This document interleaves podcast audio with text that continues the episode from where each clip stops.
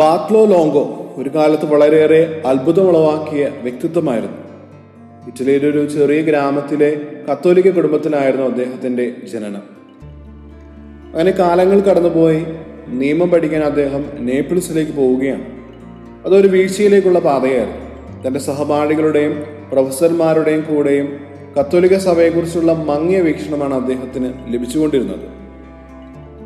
അദ്ദേഹം അങ്ങനെ നിഗൂഢതയിൽ മുഴങ്ങുകയാണ്. അവസാനം സാത്താൻ പൂജയിലേക്ക് വരെ ആകർഷണനാവുകയാണ്. അത് അവസാനിച്ചത് അദ്ദേഹം തന്നെ ഒരു സാത്താന്യ പുരോഹിതനായി സമർപ്പിക്കപ്പെട്ടപ്പോഴാണ്.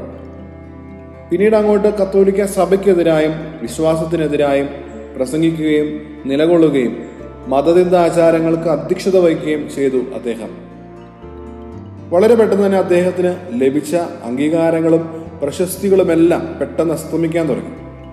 അത് അദ്ദേഹത്തെ മാനസികമായും ശാരീരികമായും വളരെ തളർത്തി. തൻ്റെ തന്നെ സർവകലാശാലയിൽ നിന്നുള്ളൊരു കത്തോലിക്ക പ്രൊഫസറുമായി സംസാരിക്കാൻ ഇടയായത് മുഖേന അദ്ദേഹം ഒരു ഡൊമിനിക്കൻ പുരോഹിതൻ്റെ അടുത്തേക്ക് പോവുകയാണ്. തൻ്റെ മുൻകാല ജീവിതത്തെക്കുറിച്ച് കുറ്റബോധമുണ്ടായിരുന്ന അദ്ദേഹം തൻ്റെ ആത്മാവിനെ ഒരു പിശാചിന് വാഗ്ദാനം ചെയ്തതോർത്ത് അദ്ദേഹം വളരെയേറെ വേദനിച്ചു. ആ ചിന്തകൾ അദ്ദേഹത്തെ ആത്മഹത്യയിലേക്ക് വരെ നയിച്ചു. പിറ്റേ ദിവസം കുർബാന മധ്യേ ഉണ്ടായിരുന്ന പ്രസംഗത്തിൽ ജപമാലയുടെ ശക്തിയെക്കുറിച്ച് കേട്ടത് അദ്ദേഹത്തെ വളരെയധികം ആകർഷിച്ചു. അവിടെ തന്നെ മുട്ടുകുത്തി അദ്ദേഹം വിളിച്ചു പറഞ്ഞു, ജപമാല പ്രചരിപ്പിക്കുന്നവർ രക്ഷിക്കപ്പെടുമെന്ന് നിങ്ങൾ പറഞ്ഞ വാക്കുകൾ സത്യമാണെങ്കിൽ ഞാനും രക്ഷ പ്രാപിക്കും. കാരണം ജപമാല പ്രചരിപ്പിക്കാതെ ഞാൻ ഈ ഭൂമി വിട്ടുപോകില്ല. അദ്ദേഹം തൻ്റെ ജീവിതകാലം മുഴുവൻ ജപമാലയെ പ്രോത്സാഹിപ്പിക്കുകയും അതിലൂടെ തൻ്റെ പ്രശ്നങ്ങൾ സമർപ്പിക്കുകയും ചെയ്തു. ജപമാലയെക്കുറിച്ച് അദ്ദേഹം ധാരാളം എഴുതി. വിശുദ്ധ ജോൺ പോൾ രണ്ടാമൻ മാർപ്പാപ്പ പ്രകാശത്തിൻ്റെ രഹസ്യങ്ങൾ ചേർക്കാനുള്ള തീരുമാനത്തെ ഇദ്ദേഹത്തിൻ്റെ രചനകളെ സ്വാധീനിച്ചു.